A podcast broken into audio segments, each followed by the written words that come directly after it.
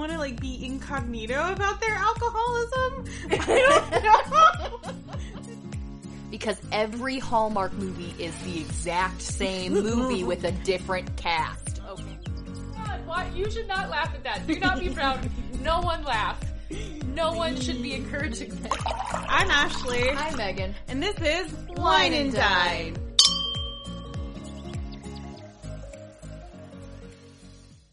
Hi. Hi, this is Ashley, I'm Megan. and this is Wine and Dine.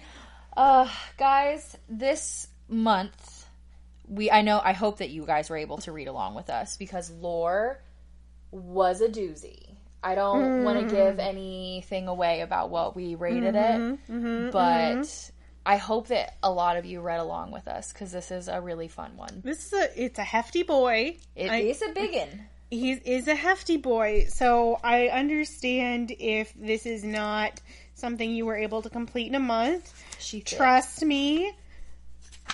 It it took me almost a whole month to get through this bad boy too, but I could not read this in one sitting. If that tells you guys anything. I mean, I know that you guys don't know me on like a personal basis, but we've talked about how quickly I read things. Yeah. And this took me several, not one, not mm-hmm. two, took me several sittings. And it was not because I was like, oh, I just can't read this right now. Like, mm, yeah, no, she she a hefty boy. she thick. Yeah, and I mean, yeah, kind of. We'll just dive into my first point here in the review of Lore by Alexandra Bracken. Alexandra Bracken, I have to say, I think she's my favorite author when it comes to world building. She's so good, right? She is, and I think that's what makes a lot of her books so daunting. Um, because Passenger was the same way. That was like almost a 500, 600 page book. Well, I mean, look what she did with uh, Prosper Redding. Yeah, Like, that's a whole, that's two different worlds. That was, Mm-hmm. she's amazing. I love I love her writing for that. Her world building skills is amazing. And what I okay, and that was something I wanted to ask you. Could is this even believable? yes. Is this believable that something like this could happen in Yes. this in this modern era? I said maybe with a question mark, just I- because I there are some. full on yes. I mean that I, if I have to say yes, I'm literally getting my tinfoil hat out and going Conspiracy theory time? Look, conspiracy theory time. Conspiracy Theory Corner is not something we will be doing on the show because then we will never talk about books again Yeah. because I will not stop talking about it. Yeah. But if you if someone were to come to me with evidence right now and say, "Hey, I think this is happening," I'm going to be like, "Yeah, I know. I believe you." I so believe you're gonna you be you're gonna be Miles in this instance. Yeah. Where you're just gonna be like, Moon's haunted. Yeah, am I super thrilled that this is happening? No, cuz now I know I'm going to be involved and I'm weak and I would not survive no, but see, of you'd world, be an unblooded. You would you weren't supposed you I'll take Van's stand on this. You're not supposed to be in this. Yeah, that's true. Why would you want to be in this? I don't. Um, I I do. I would. But if it. if me and David literally came to you and be like, Hey, uh, this one week in June, uh, we can't be contacted because um we gotta go hunt some gods. yeah, I'm gonna be like, you do that on your own. um, I'll see you when you get back, and I wish you the best of luck. so I don't. I don't want to get too heavy into the. You guys know No, how this works. We just talk. So I know that some of you that are listening, especially if you're new, might be confused because you're like, why are you being so vague about this book? We haven't hit our spoiler part yet. Okay, Trust so me, there um, will be there will be time for this. I just really wanted to out of the gate say, while yes, this is a daunting book, uh, 466 pages. It it it grabs you, it sucks you in, and you're just like, Mm-hmm. I can't say enough right. good things about her writing style and the worlds that she builds. I really can't say enough about it. If you haven't read a Bracken book, Mm-hmm. go pick one up. And if based on what we've read, Yeah. it's she's three for three right now. So like, Well, she's more for that for me. I, I, well, okay, yeah, but No, for me, for you like, personally, you've only she's hitting on it every time. Yeah. So like, just go pick up a book and I, see if you like I would it. say the only downside is is that you do have to get past maybe like the first five or six chapters. she's doing a lot of world building. Well, yeah, no, I, no, and that's the thing. That's the thing. I think a lot of people are going to be like, okay, this is almost a 500 page book. The first five chapters, they're so slow, they're so drawn out. The slow burn is there, my friend. It is there.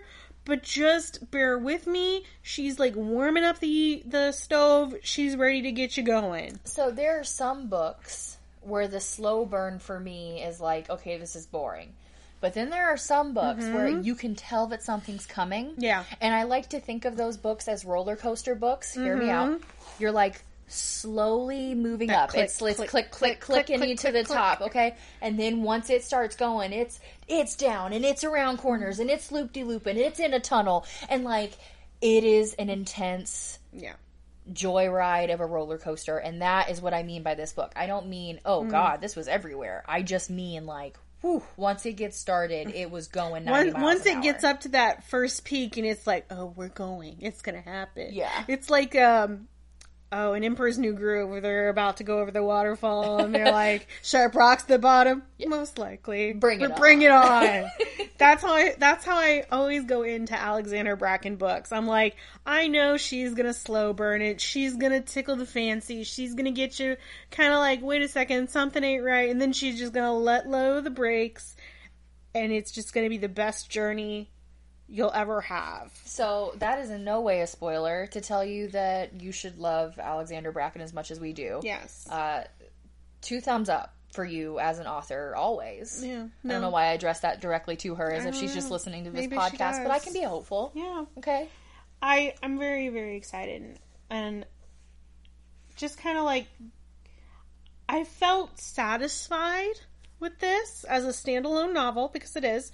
This is a one and done, but I do see that there is a possibility for a uh, maybe um, something that we can kind of go into later that there might be some avenues There are where she could take it and go maybe further she could in take this world. she could take it prequel very easily. She could do a prequel. She I- could also yes. follow I would love that maybe a few of the the families. Yes, like do do you? I don't know if any of you guys have read the Mortal Instruments series, but you know how they have like the alternate time. They're not alternate, but they're like uh, Like Clockwork timelines that are happening yeah, sometimes yeah, at yeah. the same time. They're not necessarily always prequels, sequels, whatever. Because Yeah. sometimes there's some overlap in different areas. Like, Well, like the whole Clockwork Angel was a prequel, wasn't it? well, yeah, I mean, but that's what I'm saying. Some of them were, but then like other ones, they end up kind of overlapping in some aspects because like one of them's at the New York Institute, another one's at the European Institute, another one's at the French mm. Institute. So like there's mm-hmm, different, mm-hmm, they mm-hmm. kind of overlap sometimes. And so like I wouldn't even mind that, like getting different. Yeah. I would love uh, to see uh, if we're gonna go for like what we would love to see come out of this book series. I wouldn't want a sequel. I'd want more like a companion novel. Almost. Exactly. That's what I'm thinking. Like I would love to see maybe like a novella of maybe their the previous Agon. Maybe I would love to see I a would prequel of the original Fall. oh of them like the first ever The first ever Agon? Agon, yeah. Agon.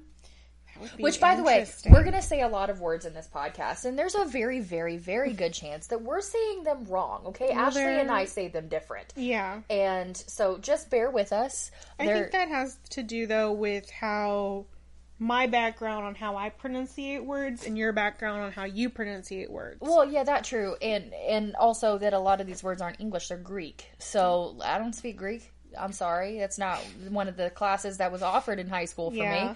I had Spanish and French, and that was it. So, mm-hmm. and I don't even speak Spanish in a good accent. I speak it very bastardized. So, I, I mean, I was around a few families that that are Greek in Mm-hmm. my growing up, so some of these I am trying to pronunciate how they taught me how to Yeah. pronunciate it. Also, we had um, Latin. You could take Latin in our in my I wish. In high school? Yeah, if I would have stayed at Warren, Latin was an option, but we Um, didn't have that at New Pal. yeah, and a, a few of my friends took Latin, and I would learn from them and help them with stuff because I was taking French, and Mm-hmm. French is like a long ancestral friend of Yeah. of Latin. But yeah, no, I think there there's uh, prequels that she could do. I think there is a companion novel somewhere in here with maybe some of the main characters.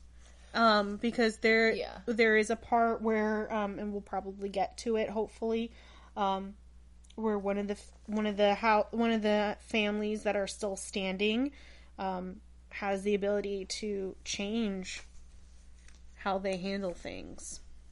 Yes. And I think that might be an interesting kind of to see what happens off of them almost too. Oh, no, for sure.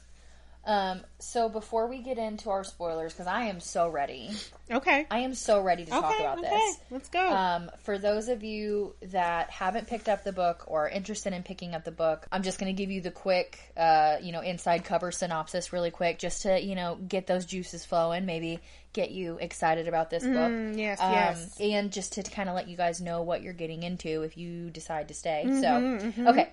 Every seven years, the Agon begins. As a punishment for a past rebellion, nine Greek gods are forced to walk the earth as mortals. They are hunted by the descendants of ancient bloodlines, all eager to kill a god and seize their divine power and immortality.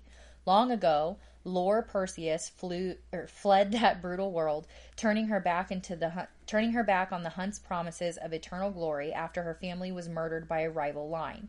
For years, she's pushed away any thought of revenge against the man, now a god, responsible for their deaths. Yet, as the next hunt draws over New York City, two participants seek her out. Castor, a childhood friend of Lore believed to be dead, and Athena, one of the last original gods, now gravely wounded. The goddess offers Lore an alliance against their mutual enemy and a way to leave the Agon behind forever. But Lore's decision to rejoin the hunt, binding her fate to Athena's, will come at a deadly cost, and it may not be enough to stop the rise of a new god with the power to bring humanity to its knees. So, mm-hmm. if you haven't read the book and you want to, please go get it. Pause this. Join us Read later. it. Yeah, come back around. It'll be here, trust me. If you have already read it, or you just don't care about spoilers because you are just chaotic evil, like go for it. I am I'm fine with that if that's how you want to live your life. Um, but from here on out, we are spoiling. So spoilers, spoiler, spoiler, spoiler, spoiler, spoiler, spoiler. Okay, I think I said a spoiler enough times. You think? If they stayed, it's on them now. Yeah. I'm sorry. It's just it's it's on you. If you Also, just a be here. side note, yay for Alexandra Bracken for putting like lists in the book. She has maps. She has lists. Yeah, She has this really cool poem at the beginning, which becomes like a big thing. well, that's the uh, that's the um. Yeah, huh? That's Uh huh. That's why I said that becomes a big thing. That's the Yeah. the part of the po- that's the part of the poem we know. No, this is the poem that was been transcribed and passed down. We don't have the original. That's what I'm saying. That's the one Oh, that they okay, know, okay, and they're okay. looking for the the extra. Yeah. Well, like you have these, you have the living lines, and then you have the ones that are the dead lines. But then, if you flip all the way to the back of the book, flip, flip, flip, flippity yep, flip, yep, yep. flip, flip, right here. Oh, it has a cast casting characters. I stopped when I got to the end, so I actually didn't see that.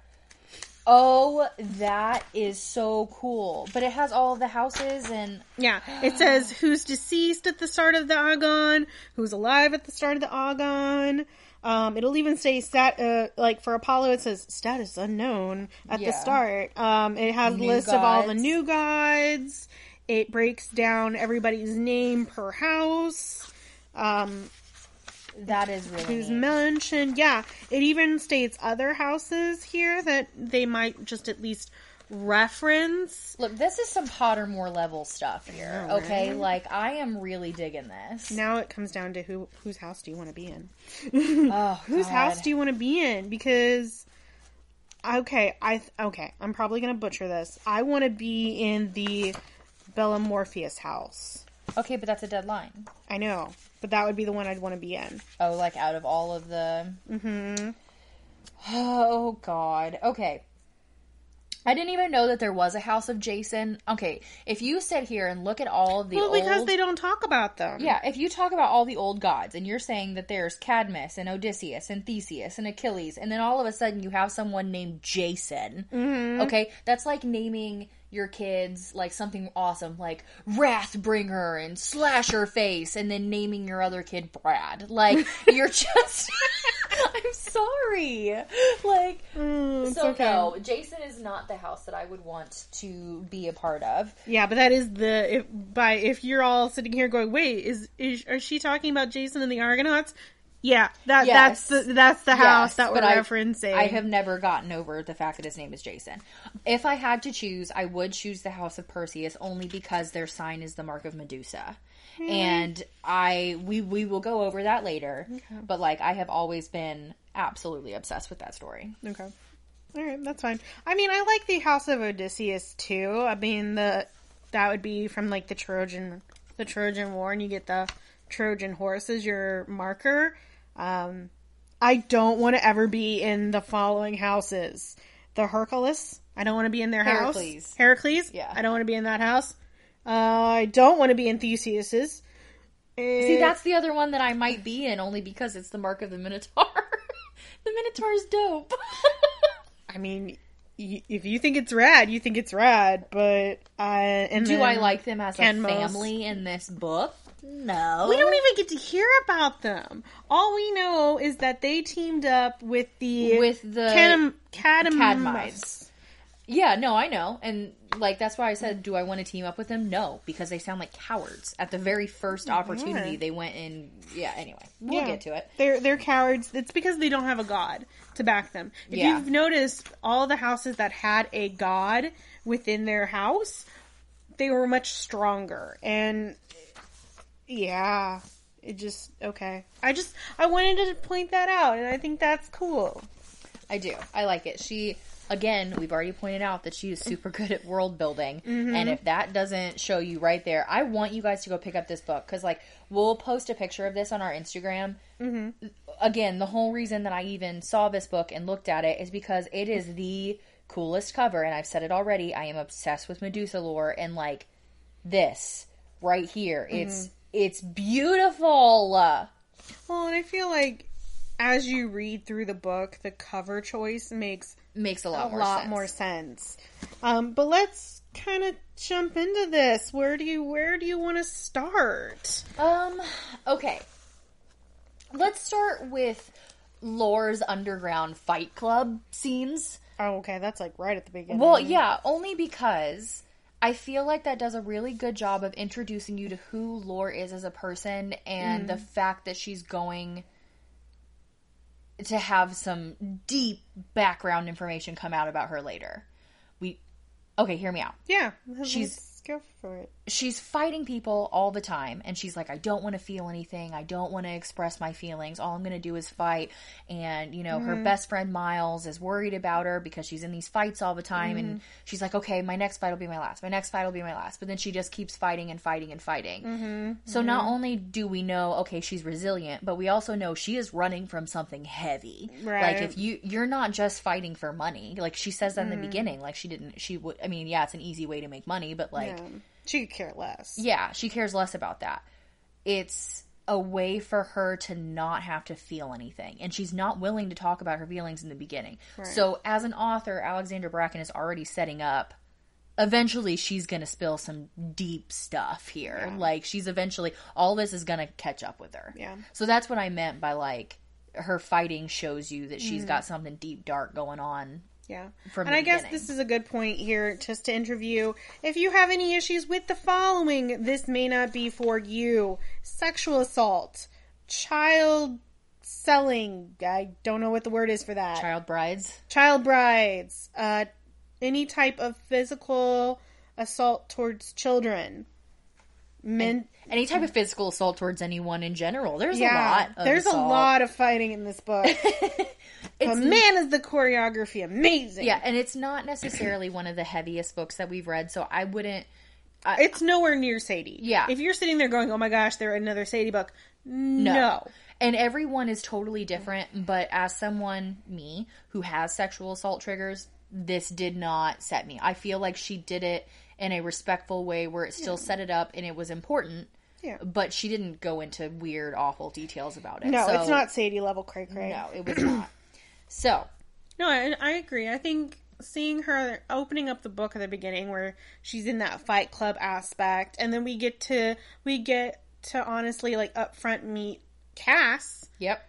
and she doesn't realize it's Cass and then real, realizes it's Cass after he like flees and leaves her like a note in a red solo Yeah, cup. he so he fights her. He like shows up to the fight, and she mm-hmm. thought he'd been dead for seven years. Right, because So- he had leukemia. Yeah, and she hasn't seen him since, so she's under the impression that he's dead, and now all of a sudden he's showing up fighting her. Mm-hmm. Definitely threw her off her game. She still won, but he let her. Yeah. I mean, it's it's she even knows that she that he let her, and so she starts trying to like beat the crap out of him, and it mm-hmm. doesn't really work. But um, In not in that fight, but in the previous fight, her necklace breaks.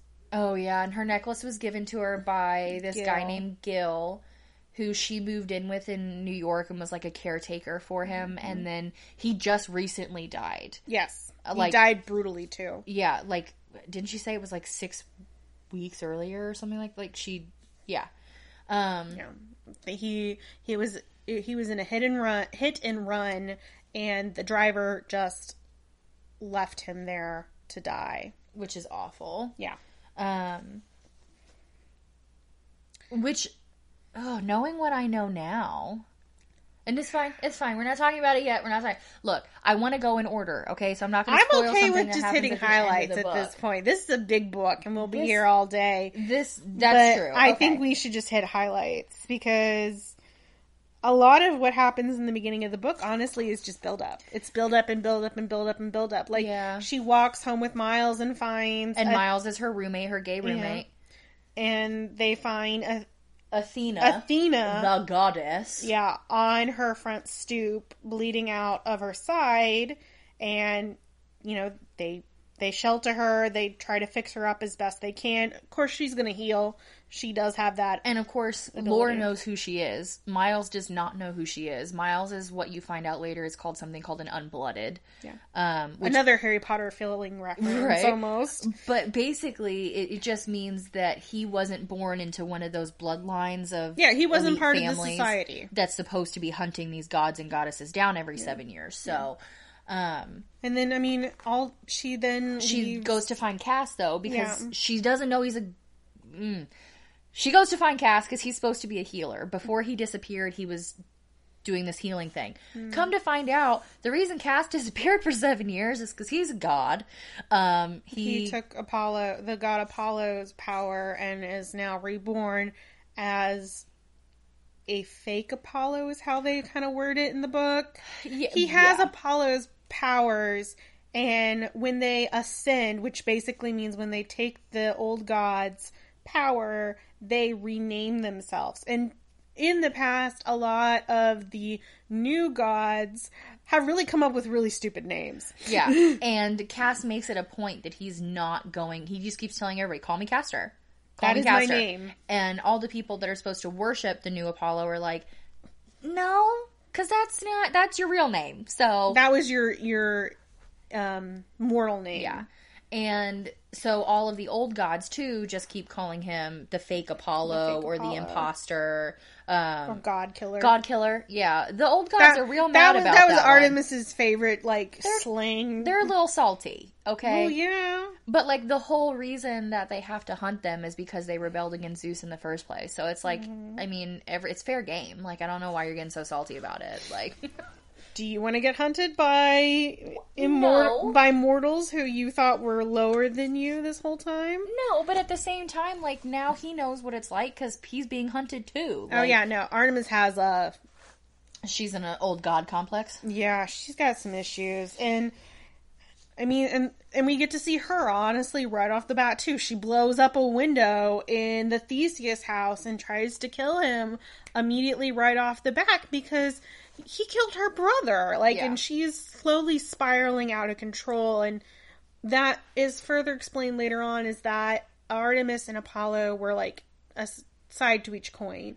Mm-hmm. Apollo grounded Artemis and didn't allow her wildness to be re- to, you know, release itself. And Artie grounded Apollo because Apollo is known for being vain. Yeah, I guess is the nice. she humbled him. She humbled him. and so but she teamed up with athena Yeah. and then when they got caught in uh by this guy who you're gonna f- come to find his name is wrath he uh Mm-hmm. killed the old He took out Hermes. well yeah but he was already a god before that who did he take out the first time It's an The- Edward. Going Hang back to the beginning. You- things you know, there's a there's this cool little cheat sheet. Was it Achilles? Ares. No. he killed Ares. Yes. the god of war. and took his place and now he's replaced him Mm-hmm. he's his new name is wrath and his whole thing is i'm going to kill all the old and the new gods and i'm going to be the only god Yes. so he's hunting everyone Yes. and so he came and got athena and artemis kind of backed into a corner so artemis cut athena and you know stabbed her whatever Mm-hmm. so that artemis could get away mm-hmm. so athena's bleeding out she has to ask castor for help even though she's like you're a new god and i hate you Yeah, I hate they you. all kind of form an alliance her castor and lore Yeah. and the deal is that lore will keep athena alive Mm-hmm. if athena will kill wrath because drum roll please when wrath was still mortal or right after he became immortal So he was mortal when he when she and her father go to him the first time. yes He doesn't become um and ascend he doesn't ascend until halfway through the Agon that her parent that um Laura's parents participate in when she's like eleven.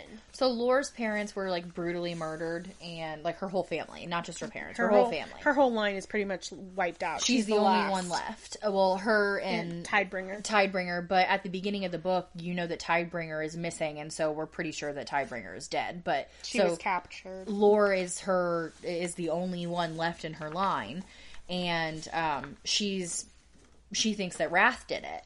Yeah. Um, and Wrath isn't telling her any differently. like he's like he's being a douchebag supreme. Um, I mean, you're the god of war, you know. uh, he's the god of being awful. He's prick. not a good person. You're a prick, is what that means. Um, Um, side note, though, our cast of characters uh, is the following at this point. We have Lore, also known as Malore. Melora, Melora. yeah, main character. Yeah, she's main character, and I put her. If I was gonna build a team, uh, and like do it D and D style, I put Oh, her as the hunter. Castor is the healer. Athena is the hunter slash, um, not really like a rogue, but she's also kind of like another hunter, pretty much. Okay. Um, Van is our rogue. 'cause Oh, we he- haven't introduced Van yet. Van. Yeah, he's always by Castor. Well, yeah, but Can is Van is actually Castor's was Cousin. his- yeah, his cousin in real life, um, or not in real, in real life when he Before was mortal. Castor ascends. Yeah. and he still serves him and protects Yeah. him. Yeah. So Van is kind of the the rogue of the party. Basically, he doesn't fight. He's not a hunter. And he's a techie too. Like Mm-hmm. he has lots of technology that he can use, which Athena hates on all the time. yeah, she doesn't like it. Um, but he is a messenger for the Achilles house. So I guess every house has a group of people that are messengers. Yeah, And they cannot roles. be killed during the during the Agon. the Agon. So I thought that was kind of cool. And then you have Miles, which is um, Lore's roommate and BFF. I say he's a bard. I could see that. I would give him the bar status, um, honestly, just because of like he has mad skills, Mm-hmm. and you we'll we'll kind of touch on that some more. Like his his skill level is cray cray. Mm-hmm. Um, that one we'll have to play with later, but that that's our main grouping right there. So I was I would just I wanted to have a little bit of fun with it. I thought it was kind of funny. That would be so much fun to do a D&D campaign with these characters though. That It's would a, be just a cool idea to do a D and D campaign with this premise. I, I think that it would also be amazing, even if we took it a, a step further than that, just to do like a Greek god D and D. Mm-hmm. Especially because you'd have to act as the uh, look. I have so many ideas. That's a tangent. See, we don't need to talk about I- that. Okay, if, okay, sorry, tangent time. Anyways, I'm going to do it. If we were going to go down that roll road, I think we'd have to pull slips of paper out of a hat. So Oh, yeah. you cannot create your character, No. but we would like write down. Okay, these are the gods that are going to be in there, and then we'll have some cards that say hu- um, hunter or human. That would be amazing. And then at, at day one or at day zero, you'll pull it randomly out of the hat, and whatever card you get, that's who you have to build off of, and that's who you are within the game. and that would be fantastic. and it would be randomized too. I like it. So, Randomized stats. The stat sheets are already made. Once you pull it, that's Mm-hmm. your stat sheet. yep. Look, Josh. yeah, Josh. Hey, look. I I know that uh, it's been a while, and you know now that we're both vaccinated, Josh, I'm gonna need you to get this campaign going. Yeah. Um, even if it's a Zoom campaign, I don't care. No, you know, I, I'd be down for that. I, think that'd need, be cool. I need D and D back in my life in general. Yeah. Melanie and I were talking about that the other night Oh, about how we want to do a campaign. All right. Well, Okay. I think that was a little tiny little tangent. Tiny tangent time. Tangent, tangent time. um, I, I honestly think like the next. I mean, they do a lot of things. They do where they, you know, the the Achilles house basically has denied to join Wrath, and pretty much got wiped almost completely out. So now they're underground. Um, and Van and Castor are trying to keep them alive and in hiding. Um, I'm trying to remember how they end up in the Odysseus. They just decide that that's where they need to go. Is they need? Oh no, yeah, because that's find- where they think the poem is. Oh yes. Okay. Okay. Okay. Do you want to explain that to everybody? So there's this poem, and it's like it's the poem of Zeus. Hold on, it's actually at the beginning. I'm not going to read the whole thing, but I want to make sure that I'm calling the poem out by its proper name. It's called Zeus at Olympia. Um, and it was an old Greek poem, and in this book, and I, I think in like real life too, the translation is by someone named Creon of Odyssey. Uh, uh, It's an Odysseus. Od- Odysseus is how, but remember because the lines are like a different way of saying it. But anyway, It's it's from the House of Odysseus. There's a part of a poem that was translated, but there's a further part of the poem. It's like missing a stanza or something. Yeah, and it's missing, and supposedly it's supposed to bring them some grand revelation that's going to tell them all how to end the Agon. Yeah. And because the the House of Odysseus is known for being very good at keeping Archives. archives and records and things like that, the group decides, okay, we're gonna go there and see if they're willing to give us information. Uh, unfortunately, Wrath beats them to the punch. yep. And instead of just going to the stronghold of the House of Odysseus, they're now on a we have to we have to save these people mission. Yes, and correct me if I'm wrong. Odysseus is where we meet Iro. Mm-hmm. So, tiny, tiny backstory.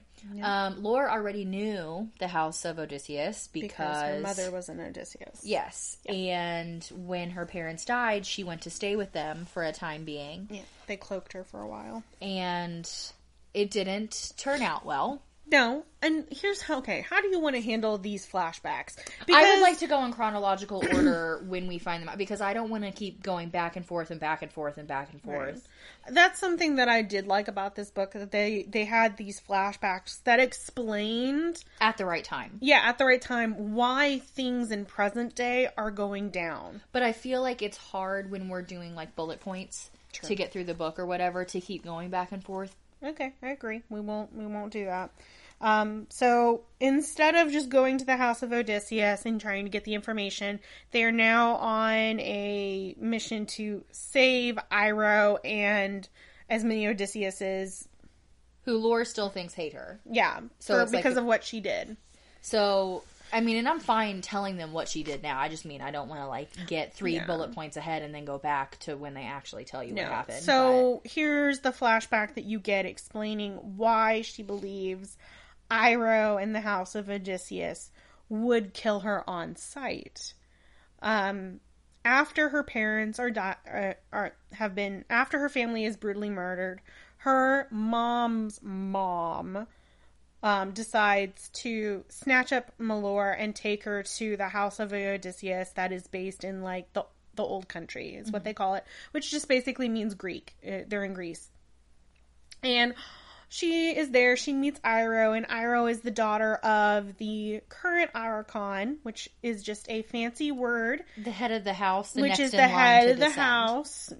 Not even the next to descent. He's just the head of the house. He Yeah. is the one that rules over the house. But if it if it came down to it, isn't he the one that's supposed to take Yes. it? If it came down to if it, it comes down to it, if they're able to capture a god and kill them, the Archon is the one to obtain their power, which is why the Archon of the uh, um oh not the the uh, the Achilles um uh, was very mad because Castor while is connected to the Archon, he is the nephew and is Yeah. not. He wasn't the next in line. Yeah, he wasn't the next in line. So that's kind of what. But there's a there's a bigger sin amongst the hunters and amongst the families. Mm-hmm. It's called being a kin killer. Yes. So even if, even though Castor ascended before him, it is an even bigger sin for him to Mm-hmm. try to kill Castor for that. So he just like reluctantly serves him, and he definitely Mm-hmm. has it out for him. But like, I mean, he does it's a big try to take his life well, yeah. while everything is going down at the Odysseus house. but he literally says that because they were like, "Wow, you're a kin killer," and he was like, "I think everyone will understand." Like, so I mean, because Castor was weak yeah. as a child. So, Well, like. Castor had leukemia. Of course, he was weak. Oh my god. Um, I'm not saying you're wrong. but Just saying. so when she gets to when she gets to grandma's house Mm. there's uh, describe creepy old dude because that's all i'm Okay, doing is i'm so- calling him creepy old dude Okay, so she is taken to the old country to live with the Odysseus's. Uh, while she's with the Odysseus's, she continues her training, actually, to become a huntress. And she meets Lore and, or not Lore, Iro, and uh, they become really good friends, almost like sisters, pretty much is how they're described. And um, Iro's dad actually ascends. He becomes the new um, Aphrodite, heartbringer, her heartbreaker. Heart yeah. Heartbreaker. And because he has ascended he they need a new archon. They need a new head of the house. However he doesn't have any male heirs so they have to find somebody in his line that is a you know somebody that that can fill that role. He does find somebody i think it's like a cousin or something of of him and he comes to the house and he takes up the mantle of Archon and he starts to dote upon Lore and, you know, praise her for her due diligence and her strength and her endurance and is always and at first she thinks it's a good thing because she's like Yeah. oh i have the favor of the archon like this is really cool Yeah. and everybody is saying basically the same thing yeah, you wow should be so happy lucky. that you're, you know, the Archon favors you so much. You should be glad that he favors you. Um, though, however, the Archon is doing some things that maybe she isn't okay with. He's being a little bit more physical with her than what, you know, he should be for, like, I think a 13 or 14 year old at this time. And one night during dinner, uh, she is told to go to his chambers. And she's like in a like a study, like an office space. And he comes to her and pretty much tries to force himself onto her and goes, you know, I'm going to make you pretty much whatever I want. You will serve me in yeah, my you're needs be my slave basically. You- you're going to be my concubine Mm-hmm. pretty much. Um, i will make you mine. You will you know you will do what i want. You will please me however i desire to be pleased uh, and you will no longer do training. And she said nope. Pretty much. She forced him back off of her um, and finds a letter opener in a drawer and basically she, slices she kills him. she kills him by slicing uh, his jugular and he he also gets her though at the same time. She's left with a permanent scar across her face. And she flees. She uh, after she kills the archon she's like i'm going to be killed myself. I've just like destroyed all of my opportunities here at this house you know i'm i'm they're going to retaliate. So she flees in the dead of night and runs out of the house and runs out of the town. She just keeps running and running running running until she hears this um, a gentleman's voice calling from the side of the road um a few days later and she runs into Gil. And he, what has happened is he has been attacked by bandits just outside of the city and left for dead. She then takes him on her back back into the city into the hospital and she just stays with him and she asks him after he is recuperating in Greece um, can I come back with you? because he's from new york because he's from the U.S. And he reluctantly says, "Yes, you can come back with me. You can come live with me and take care of me and take care of my brownstone." And I think originally, I know this isn't important, but she was originally supposed to be maintenance. Mm-hmm. And then I think it was a joke that she said she went to change a light bulb, and then she just became like the house caretaker or yeah, whatever. After pretty that. much. So I mean, it just seemed like so. pr- And she and Miles lived together with Gil, Mm-hmm. Yeah. and Uh, she's like a few months later. Miles moved in, so it was like he it was wasn't like a little family. Yeah, it was like a little family. and they both saw Gil as a dad, and then you know Yeah, he got all murdered. Yeah. Unfortunately, so that that at least gives you an idea of why Lore thinks Iro is going to kill her on sight. Uh, turns out that um, they are able to get into the Odysseus' stronghold. However, Wrath has Heartbreaker pretty much pinned down at this point and is demanding Iro release the uh, The Aegis, the, The- Aegis, or how do you no, not the Aegis, the poem. He doesn't even think they have Oh, the yeah, Aegis. yeah, yeah. Um, demand to give them the poem, tell me what it says, this, that, and the other. And, you know, Heartbreaker says, no way in hell. And Wrath says, meet you in hell. And ends up killing Heartbringer, which means that um, No one is able to. no one able can no another another human god i guess is So yeah, another god cannot absorb a god's power. But if like me or Ashley were to walk up to him, then yeah, if we were to be the one to kill him, we could claim his power. Yeah. But gods can't claim additional powers. You can't Yeah. have like seven powers in one. yeah so wrath killed, and that's why it's so important that wrath killed hermes too Mm-hmm. and allegedly killed tidebearer is because now no one can get these powers they're pretty much gone Yep. So he kills Heartbringer and is about to kill Iro, but Athena and Malor kind of step in and distract him. Castor flubs up the whole thing because he's still new at this, apparently. Athena gets all mad at him, and Yeah.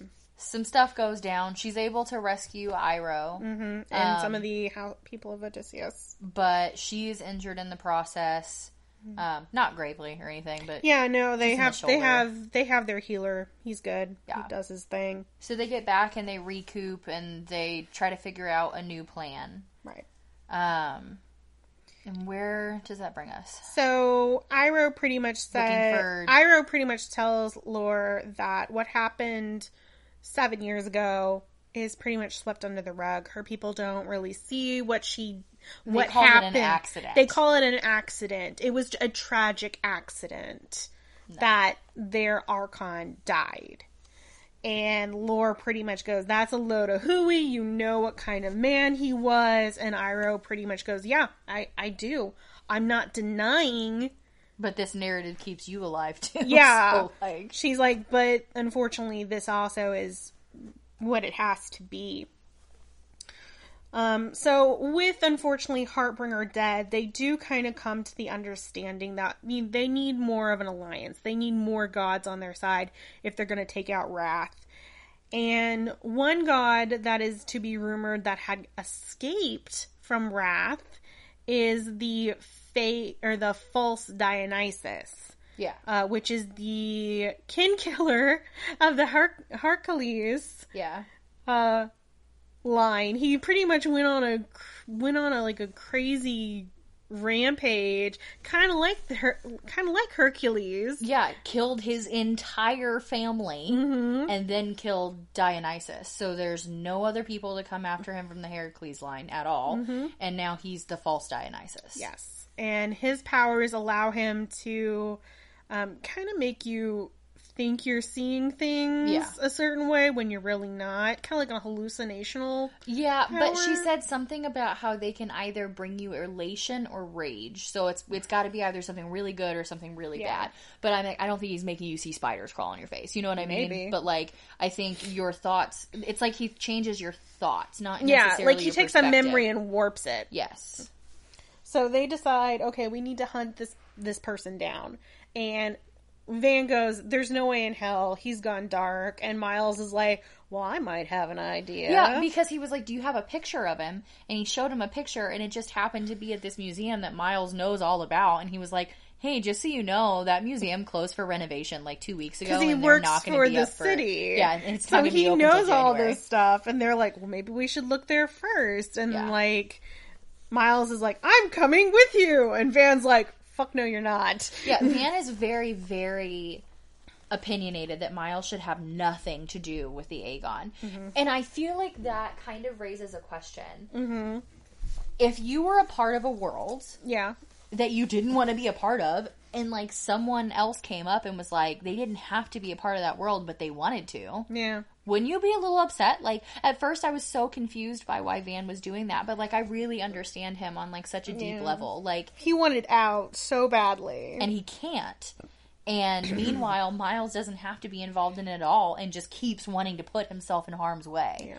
And I feel like that also makes Ga- makes Van feel a little Perturbed. no, like guilty or ashamed Maybe. because like Miles, this unblooded that's never done anything, is showing more courage than he is right now, basically. okay. Yeah. And I, I feel like that's getting to him, but that's just a little side note. I know. No, I think that is actually a good point to point out because I think that is something that Bracken, I think, maybe even tried because there there's different levels to you could you could contrast that lore, you know, and Athena are two sides of the same coin. Yep. Athena is willing to do whatever it takes to get her comeuppance. Yep. And Lore, while also wants the same thing, she wants Wrath to die for what he did to her family. She is not fully willing to take a life. Yep. But they decide, okay, we're going to go try to find the false Dionysus, and they do. they find him at the. I, I guess that actually was his old house at one point. Yeah, and back it's in the so day. eccentric. And then it's converted into a museum. Yeah, but it's this really weird eccentric architect uh architect's house, and he was an architect, and it, I thought that was kind of funny to like Yeah. see that, but um. They kind of battle a little bit with the false Dionysus and wound him enough to where he goes, Look, I'm not going to tell any of you anything, Except for maybe lore. but I'll tell Lore some things. Yeah. So they're like, you know what? Fine, whatever. We need this. Eh, we need whatever he's willing to give us because he's actually been working with Wrath, and we need more information. Maybe you can try to coax him into joining us. And I have a huge question about what he reveals to her. Okay. Okay. So go. Do you Tell- want me to do the spoil? Yeah, so spoil it and then I will ask my question. Okay. No. So twist number one, which was just. Mwah, ugh, loved it. So good. Um, he basically goes up to, you know, him and Lore go off to the side and go, look, the only reason I teamed up with Wrath was to keep Hermes safe. And Lore goes, yeah, yeah, whatever. Y'all were buddies, you know, lovers, whatever. And he's like, it was more than that, you know it. But my one job that Wrath told me to do is I had to find you. You had disappeared from the world. You had the Aegis, and that was my one job. Find you, find the Aegis. That was it. And I would be forever free to do whatever the frick I wanted to. Mm-hmm. And Hermes would be safe. And he's like, I couldn't find you for seven years. And then out of nowhere, I ran into Hermes and found out that Hermes was cloaking you. And she's like, I wasn't with Hermes. What the? What are you talking about? And the false Dionysus goes, You think Gil was just a nice, sweet old man that just randomly took you in out of nowhere, that randomly put a roof over your house, that never asked any questions, was always kind to you? You really think that that was just a normal human being? No. Gil is Hermes. Here's my Mwah! question. Go. Loved it. Loved it. You loved it. I don't, and here's why. Okay, why don't you love it? Because supposedly, Mm. supposedly, Okay. they're only supposed to be mortal during the Agon for seven days. Mm-hmm. How did they kill Gil? I know it's supposed to be a hit and run. I get it. But here's the thing. He supposedly died in a hit Mm-hmm. and run six weeks earlier. But at the beginning of the book, Mm-hmm. you see Wrath killing Hermes at the beginning of the Agon. So where has he been for six weeks? What's this dead body situation going on? He took a new form. They can do that. so he faked his own death six weeks before the. Okay, that because was he was going to go missing it. for a whole week. I didn't And understand it. Malore is going to go, where did he go? For a whole week. He's just randomly vanished and gone. So he And faked his death, gave her the house so it would continue to cloak her. Mm-hmm. God, he's so smart. as long thank you. and and the false Dionysus goes on to say, as long as Hermes would have been alive, she would have been cloaked. Yep. He had no intention Of of dying, dying, no. in this agon. He basically faked his own death, left her the house and the money. He was going to go run off and hide somewhere else.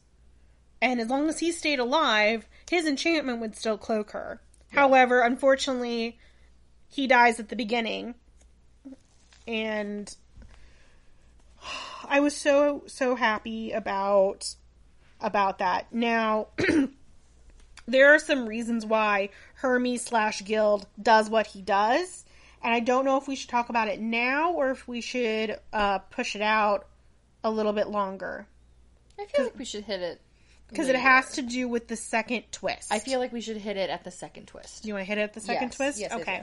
So Lore is unraveling at this point because she has literally been told that who she considered a father figure, you know, who she loved and adored and took care of all this time is a god. And yeah, she was told to hate the gods. Yep. So she's having a lot of issues right now. The false Dionysus asks her pretty much point blank, Do you have the Aegis? Allure goes, Fuck no, I don't have the Aegis. Wrath is smoking shit. Yeah. I don't have it. It's I, I don't have it with me. I don't know where it is. I don't know who has it. And Dionysus goes, Well, I thought maybe he would have hid it. Maybe Hermes stole it and hid it somewhere here in my house uh, to leave for me so that I could then do something with it or whatever. Um, as he's talking to Lore, he is unfortunately killed.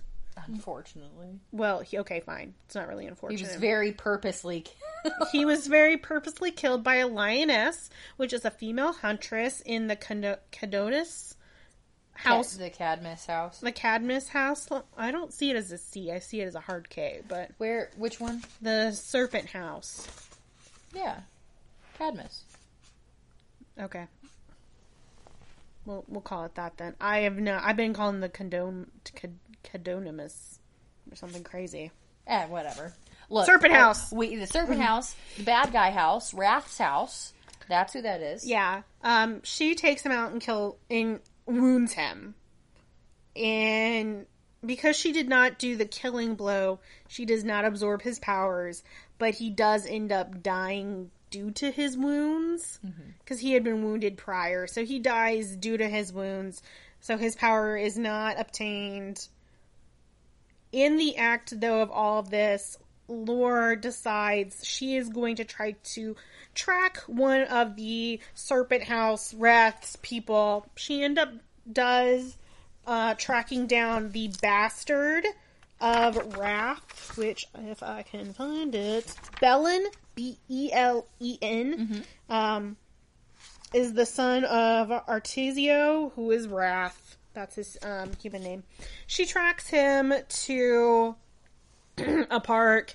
They start to spar. In their spar, you know, words are said, things are said that honestly don't mean anything. It's just lore spouting off pain and hurt towards Belen Yeah. about her past uh, with their with their family and in the act of fighting him she takes his hands um, because she doesn't want to kill him however she wants to dishonor him So Lore and Castor both are very against killing people. yeah Meanwhile, they've teamed up with Athena, Mm-hmm. who just wants to kill, kill, kill all the time. I don't think it's one of those she she wants to kill kill kill all the time. I think Athena and she's also referenced as the gray-eyed goddess because of who she is, she understands that sometimes it is just better to kill to kill something Yeah. than let it live. Is kind of how I've always taken it. But because she brings that up again Yeah. later going- on. Yeah, going further on though, that's uh, not a huge Athena fan. No one is a huge Athena fan. So Athena let's, fan. but we'll keep going. So she takes his hands, which pretty much will mean that he will never be able to reach Kronos, Kelios. Helios. Yeah. Thank you. Um, which is basically the Greek, basically, if you ever watch Gladiator, that's what happened to that guy. Hero status. Yeah, you go Yeah. to the eternal wheat fields in in basically heaven, and you're given everything that you could possibly Yeah. ever want. Your cup will never be empty. You know, there you will never go hungry. It's basically glorious up there. Um, so she basically takes his hands because, you know, she wants to send a message to Wrath that she is back and that she is willing to do what she needs to do to avenge her family. Belen gets away. Castor catches up to Malor and basically belittles her for what she did. He's mm-hmm. like, You did something you shouldn't have done. You've added more gasoline to the fire that we didn't need. And in her fit of rage, she comes at Castor and basically defends, you know, what she did. Basically, he needed to be put in place. We need to send a message to Wrath. But then Castor goes, no, because that just means the iron's going to come back down on us Yes. hotter than what we can handle at this moment. And after they kind of have that spat, Castor and Lore end up having this little really weird, passionate, creepy kiss. That's how I would put it down. Like she kisses him, and he and they're like not getting hot and heavy. You can definitely go, oh yay, they're they're kissing and making out. And then literally, Cast pulls away and goes, "Do that when you're not trying to distract me." Yeah. And starts running after Belen because Belen is still alive. He's gonna get back to Wrath and tell them that Malor is alive, Cass is alive, all this hoopla, and it would be better to capture him as a pawn at this point in the game. So they're they're chasing him through the city, and somehow it gets wrapped around, and their acts crazy shit happens. Balor basically blows up a city block. And Cass has to save Malor by using his powers to burn away all the asphalt. Athena finally catches up to them and saves some people on the street. Yeah. Kudos for her. Um, basically, they, they go back to the brownstone licking their wounds. Yeah. It's how that one ends up. Um, I feel like that's how a lot of their fights end up. Like they have, they're, they're gonna fight it out, and then they they either somebody ends up dead or they end up like mortally wounded, and they, or something blows up. Okay, look, tell me that this is not a D&D campaign in the making. Okay, the the DM didn't quite write a way to get out and his team is dying and mm-hmm. what's going mm-hmm. on and then all of a sudden explosion. Why? Because the DM is God. Okay, that is why. In this case, I feel like Alexandra Bracken literally just wrote a D&D campaign. That's all she did. That's all she did and it's fine. It's a-okay with me. Yeah. So they end up going back to the brownstone, and Cass and Van and Lore and Artemis, or not Artemis, Lore and Athena and Miles are all kind of literally just healing and doing what they can to try to figure out what they're going to do. They make a decision to try to help out the Odysseus's and the Achilles by raiding a stockhouse on Wrath's turf. Um, so that they can get weapons and essential needs to the refugees of both houses. And in so, hopefully, getting the Odysseus's to come onto their side and help fight for them. So they go and do that. That goes off pretty much without a hitch, Yeah. and they just get everything to go back. Um, but also, Van has a insurgent. Is that the correct word? Where you have like a spy within the network? I wouldn't call it insurgent. He just he has a contact he has a contact who's with willing to give him information. Right. So, um, unfortunately, he doesn't want to meet with Van. He wants to meet with Miles because he previously met with Miles. because they had no other option. They had to send Miles so they could Mm-hmm. get some other stuff done. And he was like, "You're unblooded, and I don't like you, but I like you better than Van." Mm-hmm. So, Miles agrees again to go to the contact to try to get more information. Um, he ends up, yes, going to the contact and getting the information. However, he ends up getting captured by Artemis. Yeah, Artemis has been secretly tracking them the whole time, and she's like, "Ooh, I have my opportunity to capture this pawn. Let's do it." yeah, because she has come to understand that if I want to kill Castor, I have to get Lore to get mad and come at me because then Castor is going to follow her like a puppy. Yep. And she really wants to kill Castor because he it, killed, he killed Apollo. Apollo.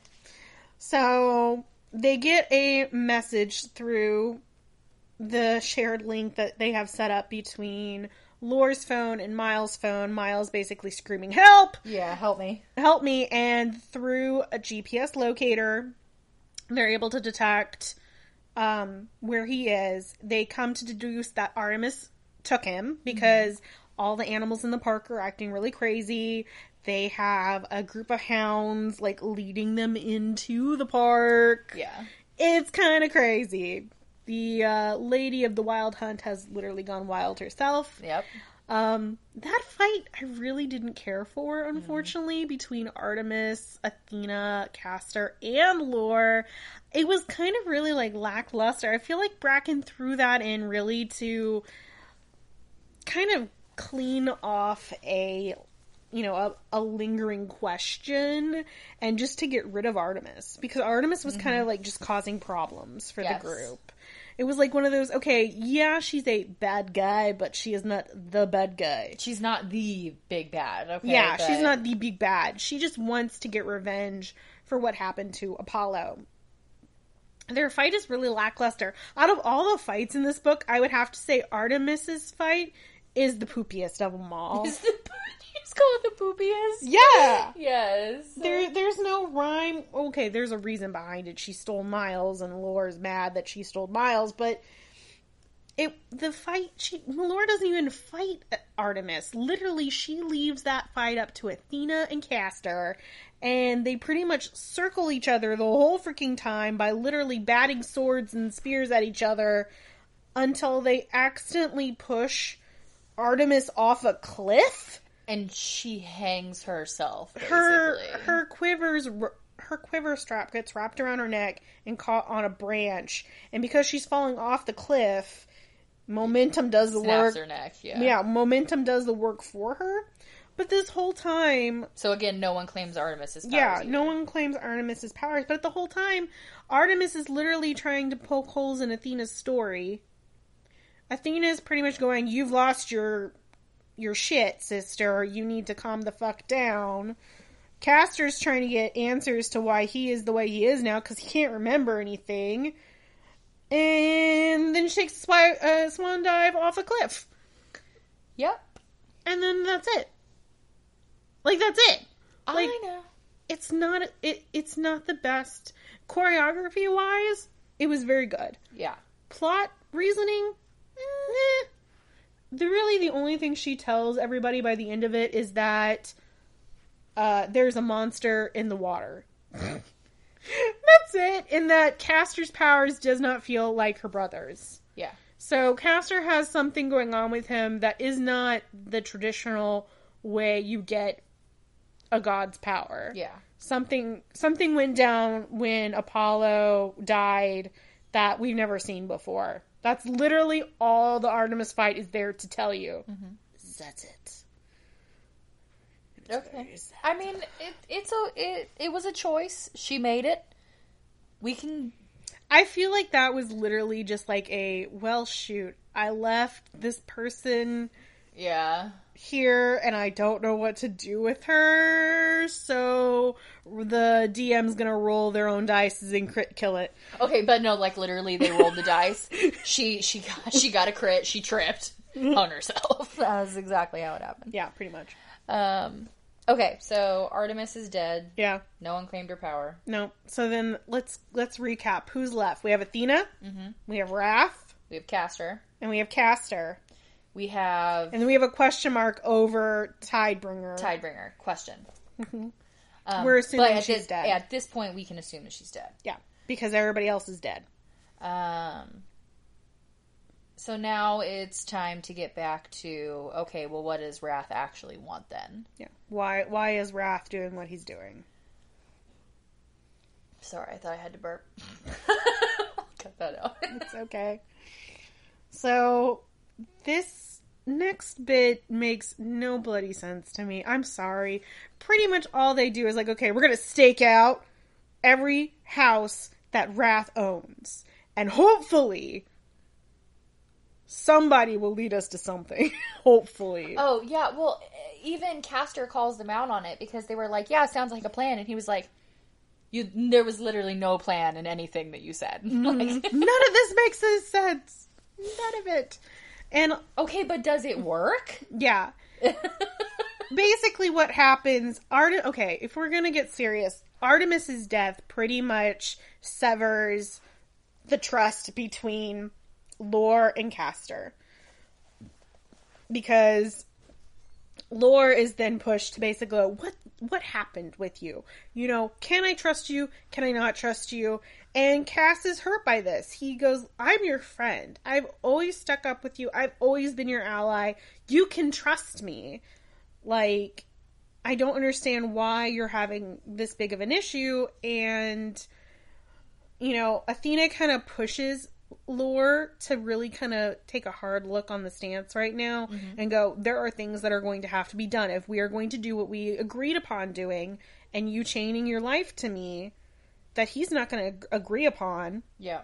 So he's dead weight. And basically, what Athena is saying is Castor is so set on not hurting anyone and not doing anything that's going to get anybody even remotely put in danger. Yeah. And Athena's like, me and you were different, and we know what it takes. We know that sacrifices have to be made. Yeah. And She's very much playing on Lore's hunter instincts that she's built up all her life.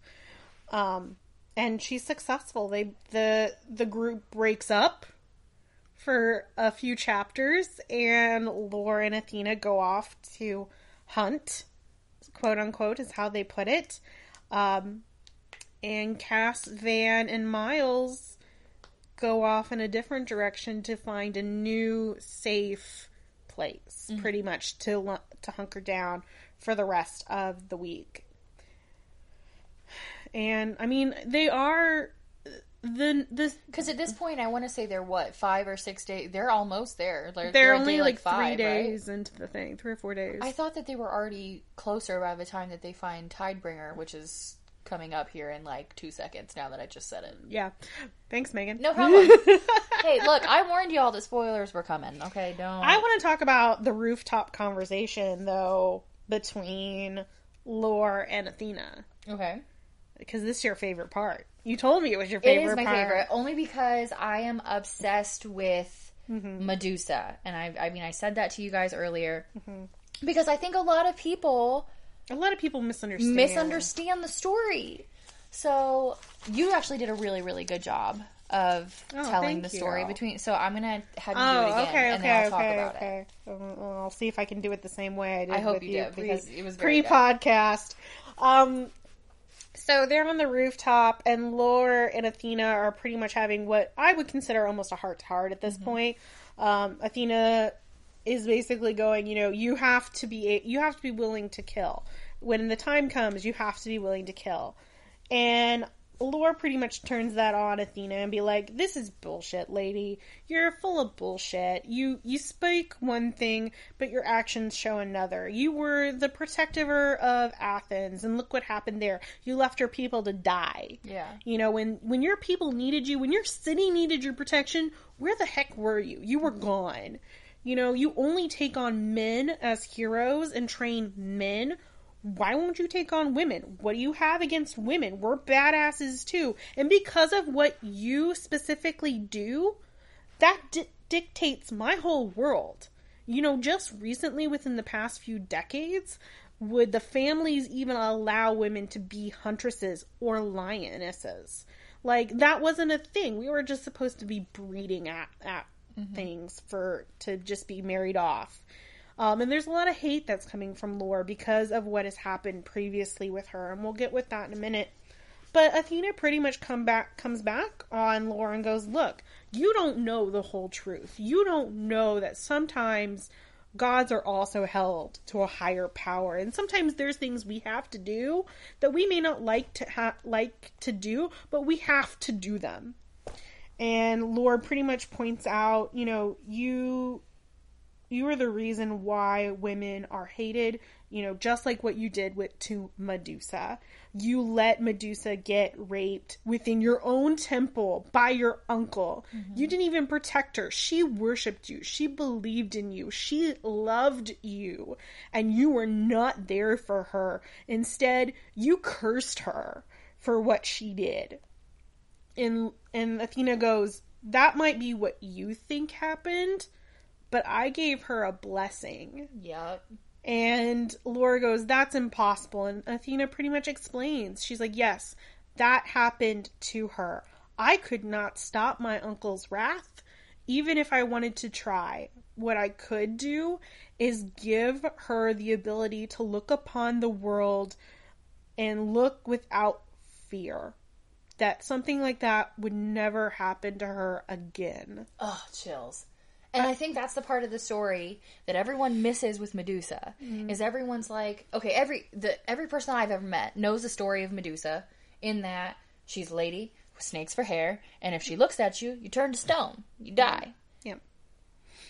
And There's everybody's like, "Oh, okay, she's though. she's some bad." But like even even after that, they were like, "Oh, well, she was just jaded, and now she's." I've I've literally heard this said before, and it just made me so mad. But they were like, "Oh, she was just mad because she got raped, and so then every man had to die after that." Mm-hmm. No, no, you're missing it. Okay, mm-hmm. the point of the story is not that she has this curse and like, oh, I've also heard people be like, oh yeah, I feel so bad for her. Like Athena was just mad because she slept with a family member. Okay, first of all, she didn't sleep with anyone. Okay, she was raped. Let's get that very mm-hmm. clear in the mm-hmm. beginning. Second of all, Athena felt bad for her. This is the only part of the story where that I really finally connected with Athena because up until that point I feel like she's always hard and mm-hmm. like this is the way of things and blah blah and she's like you don't understand. Mm-hmm. I felt my heart broke for her. And Yeah. all I could do was make sure that she went living her life without fear. Yeah. I basically gave her an ability to where she would never she would be able to look upon a broken world and know no fear. Exactly. And you know, as as a sexual assault survivor, do you know how amazing that would be to just walk out every day and not have to worry about it? Even if, if for people that haven't, with the statistics as high as they are for sexual assault, do you know how amazing it would be to be able to walk to your car at night mm-hmm. downtown without having to have mace and your mm-hmm. keys between your fingers? Mm-hmm. Like, do you, that would be amazing. And so many people see it as a curse. And I mean, I guess that to a certain extent it is because, you know, she gets to live without fear, but, you know, she also lives without a lot of other things. So, Right. I think it, it something that I took away from that story and that what Bracken was trying to put through is that you're going to there are moments in your life where you're going to go through a lot of hard shit, a lot of dark shit. But because of that, you can be remade. You can make anew almost. You become stronger and you become better and you're able to look upon the world almost with newer eyes almost.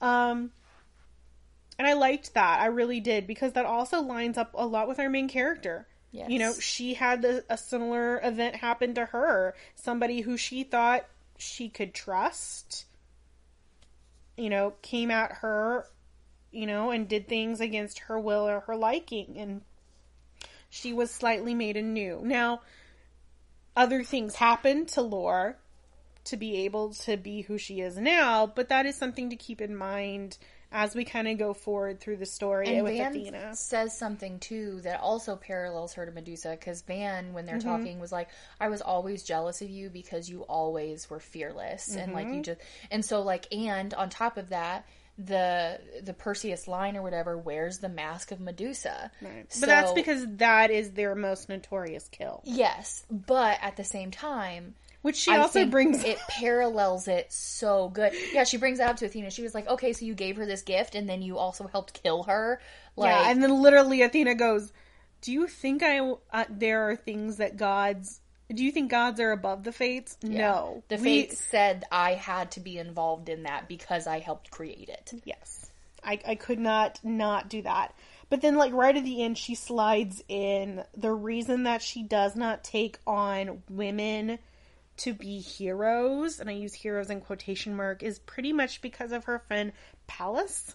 P A L L A S. Yeah. Um, she was her sparring friend when Athena was very young and accidentally killed her in sparring.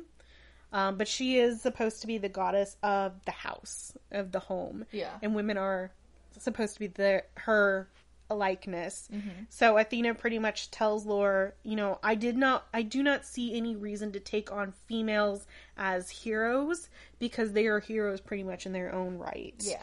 Now that does not mean I do not give them guidance. Yeah. I do not consult with them. But why why why diminish their he- hero-ness in their own right as what they are is what Athena pretty much says. Now Lore takes this kind of with a grain of salt.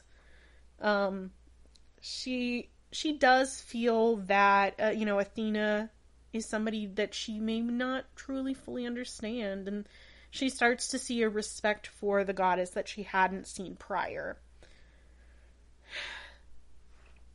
So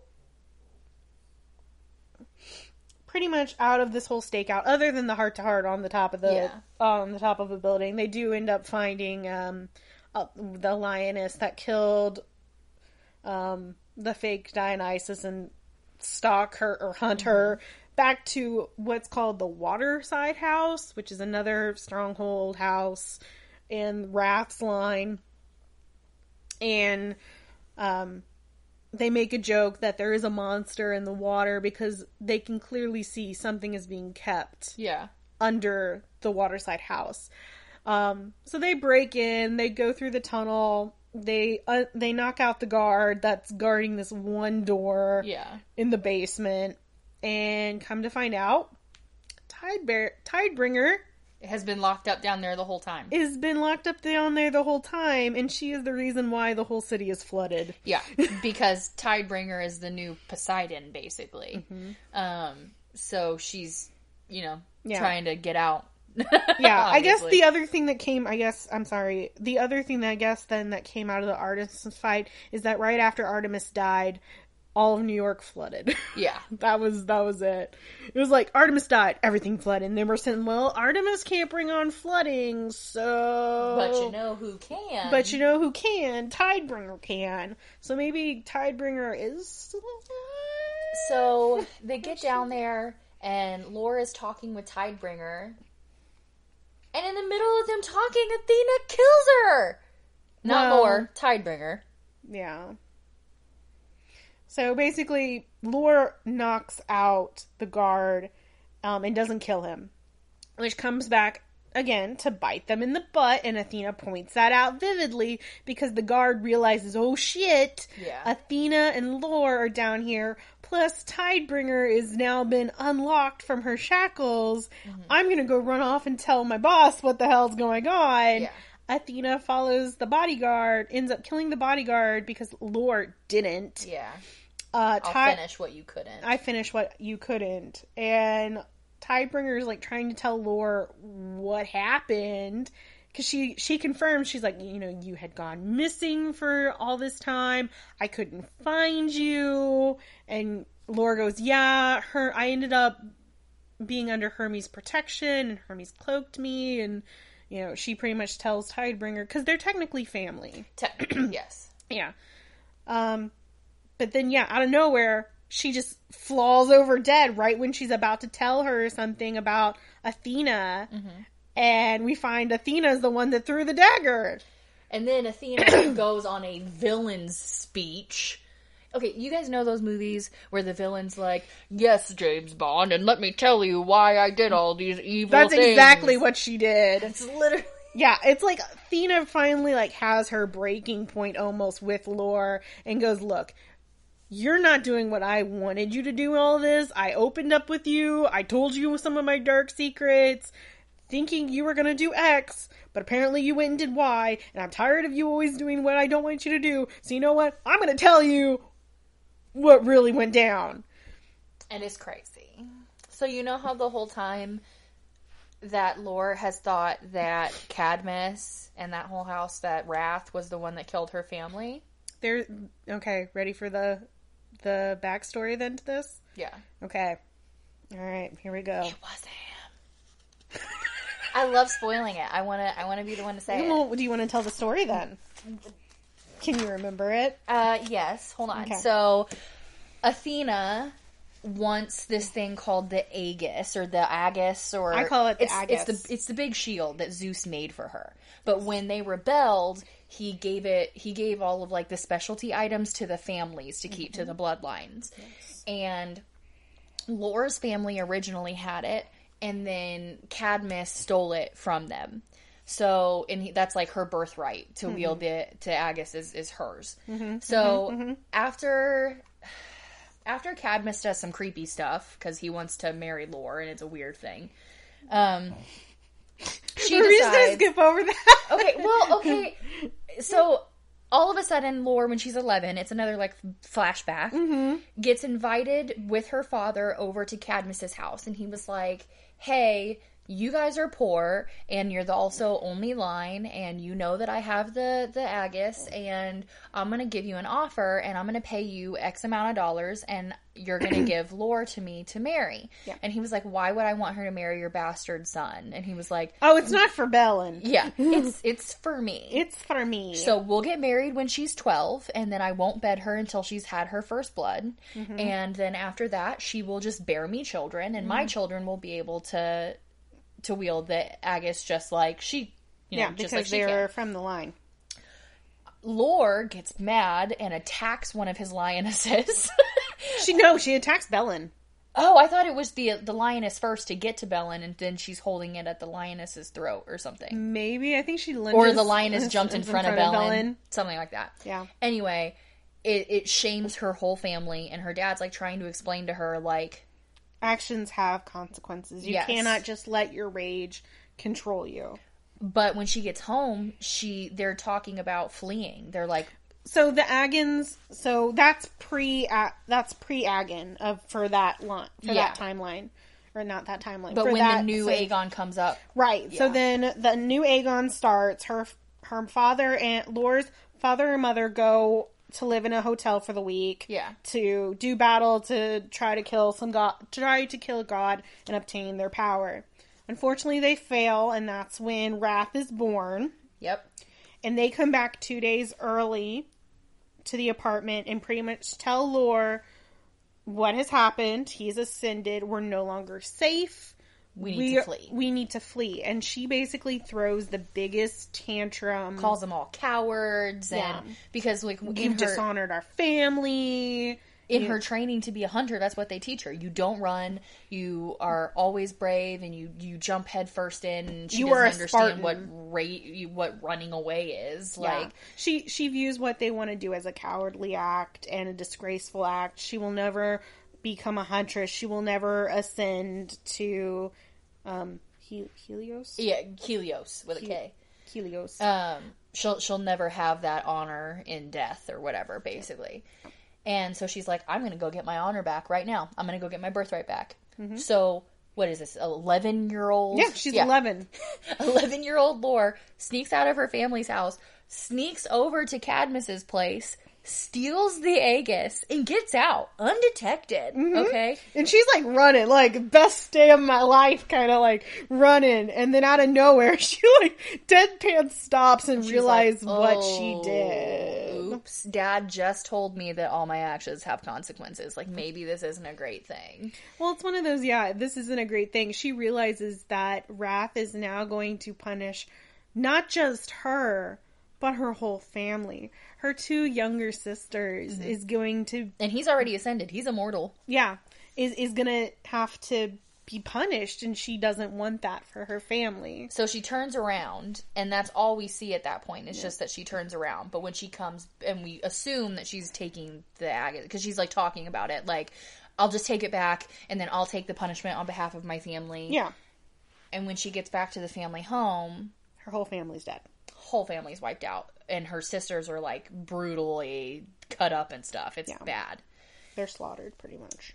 and Which there is a weird thing that they that Bracken points out many times. Anytime when we hit that that scene is that there are gold coins over the eyes of the deceased. well, yeah, it's to help them. it would be to pay for the ferry boat. Yeah. However, we never see any of the other kills that have ever happened From Cadmus, do that from that. Yeah. because it weren't him. Well, it wasn't him. So what happens is um, Athena is going through her spiel and pretty much lets loose that the Aegis was supposed to be mine, yeah, and I want it, and I knew that your I knew family- you stole it. Yeah, I because I, was watching you and I knew Mm-hmm. you stole it and I waited for you to get home and I waited and waited and waited and you didn't come back and I was trying to torture information out of your family and eventually I just got tired of it and killed them all and your dad was an absolute coward and begged for his life. Your mom was a little bit better though, like she she took her l- She- L she- with the with pride. yeah, exactly. And what? Mm-hmm. This whole book, we've thought Wrath did it. And I mean, he's Mm-hmm. a bad dude. It made sense. It lined up. hmm That was the second twist. Dun dun dun. I have to say though, comparing twists, I like gotta say one Gil one is still. Yeah. Gil one is better.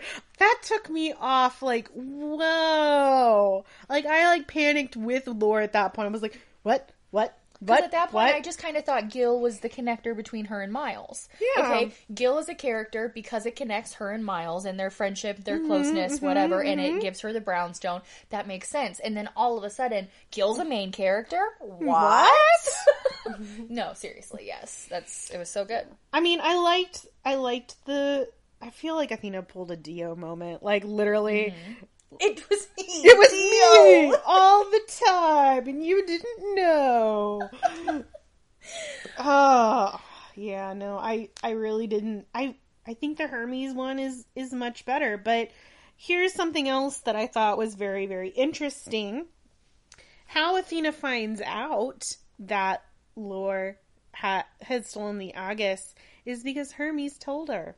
Mm-hmm.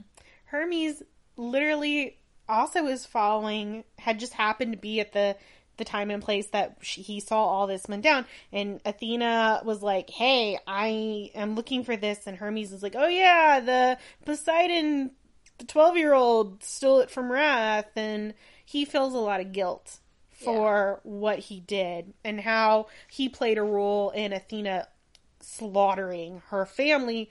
So that's why he did what he did. That's why he took her under his proverbial wing and shielded her from everybody because he didn't want Athena to find Lore ever again. And I thought that was very interesting. Again, another layer adding on to the Hermes and just why that is what that is. But I mean, just if you even if you think at it from a selfish standpoint, he Mm-hmm. should still feel bad because he owes her. If he hadn't, if he if he had- hadn't told Athena where to find the Aggies, well, then she could have killed Lore as well, which Mm-hmm. means that Lore never would have been in Greece and she never would have been able to save him when he was attacked. attacked. Y- you know what I mean, though. But like, she never would have been able to do that. So like, He wasn't attacked. he faked it. It's Hermes, I know. the trickster. All the gods are tricksters. Every everyone says they Yeah. call Athena a trickster. They call Dionysus a trickster. They call them all tricksters. Yeah, I guess you're a trickster if you put your priorities beyond others. Oh yeah, that's true. So Athena finally gets done with her uh, Dios rant, and Lord, I'm sorry. What are you calling it a Dios ram, like Dios rant, uh, it was Lord, me, Dio, all along. um, Lore pretty much comes to, to the understanding that well, you and me are bound to each other. If I die, you die. Yeah. If Which I I don't know if die- we hit that bullet point in the beginning. Yeah, we did. We did? Okay. Yeah, yeah, you told them that. Um, and then she's like, and if I die, Wrath can never get, ne- Wrath can never wield the Aggies. Because if the families die that the artifacts were given off to, Mm-hmm. the artifacts disappear. Yes. So she tries to kill herself. Tries. Look, she does a very bad job. Okay, She like if doesn't even stab correctly. if your heart is right above the boobie, okay, She stabbed into her shoulder blade. She like sh- she like hit like right here. It's technically like, Armpit area. and That's- like Athena even called her there. out like you can't even kill yourself correctly. But also, um, I lied and we never bound ourselves to each other, so you're just dying for no reason. yeah, jokes on you. You're just gonna die for no reason. Um, and that kind of pisses off Floor. But some interesting things happen to Lore down in the tunnel. Um, Hermes shows himself to her again. Like a ghost of Hermes type situation. Possibly. She has a lot. At this point, she's like bleeding out. She's incoherent. Athena has run off somewhere to do. Because she's just gonna leave her there to die. Yeah, pretty much. She's she pretty much turns to her and goes, "There are other ways that I will get what I want." Because she still wants the Aegis, but I think it's also implies that If she Athena gets knows it that Cass will come before- for her. and if she gets it before Lore dies, she can still have it, right? It Isn't has to be will. It has to be willingly given over. So Okay. even if she was able to get to the Aegis before Lore dies, she couldn't wield it Okay. because it is not hers to have. So I think in that moment it's more Ca- uh, more Athena going, Castor's going to come for you. He's always going to come for you. He'll heal your stupid ass. Yeah. And I'll just find another way to get what I want. Um, which is true. I mean, Hermes comes to her in a hallucinational point and coaxes her to walk um, and helps her get out of the tunnel, though at the same time, she comes in contact with her deceased family members' spirits, technically, and she asks for their strength, and that's actually quite parallel to a lot of the a lot of stories in Greek mythology that we see with people that are in between the living realm and the underworld. They see spirits of their dead ancestors. They're able to communicate Yeah. to those entities, and I, that's what Lore does. She pretty much asks for their strength and their support. Please don't leave me. I, you know, I need your strength. Please don't leave me. That's kind of like the mantra that she says. And then I guess she ends up at the beginning of the at the the start of the tunnel. Her phone has Wi-Fi now. Her GPS signal goes off. Cast is Miles is able to tell Cast where she is. Cast goes and finds her and heals her ass. All is well. All is well. Still a D&D campaign. Don't Pretty even try to argue with me because it is. All right. Well, then if it's a D&D campaign, Megan, what happens next? um, it's time to fight the big bad. it's time to heal and sleep and then fight the big well, it's time to prep to fight the big bad. pretty much, yeah. So after healing and recuperating in the new safe place that Miles found, because Miles is amazing, kudos to Miles, that's why he's a bard. um, Lore pretty much comes clean and goes, This is everything that just happened to me. Oh, and by the way, I have the Aegis hidden somewhere in the city. Yeah, I never actually took it back. She technically took it back. She's like- she never gave it back. Yeah, I went back and then decided no and just hid it. So she goes back to the place that the And uh, she hid it at the original house too. It's just like in a. it's grate. in the drain sewer Yeah. behind the house. So her and Cass, she basically tells Cass, "There's something I have to go get," and Cass goes with her for her protection. She retrieves the Aegis and she shows it to Cass, and she pretty much speaks to it because it starts to try to like scare Cass, and he and she pretty much tells it, "No, he's not our enemy." Yeah. and then like the shield like understands her and goes, "Okay, okay, no enemy, got it." Um, but she bangs on the shield, um, summoning thunder, and she moves her sword across the front of it, summoning lightning. And Cass is like, "Why are you making all this noise?" People are gonna know you have it now. hmm And she's like, "Good, Yeah, let them come." That's the point. Yeah. That, that felt like, and I'm pretty sure that's from another movie too. Good, let them come. Yeah, I'll guarantee it's from like 18 movies, but it's still a badass line every time I hear it. Yeah. So they're pretty much gearing up through information and Iro and the Odysseus's and the Achilles and everybody else. They pretty much have found out that Wrath's plan is the following.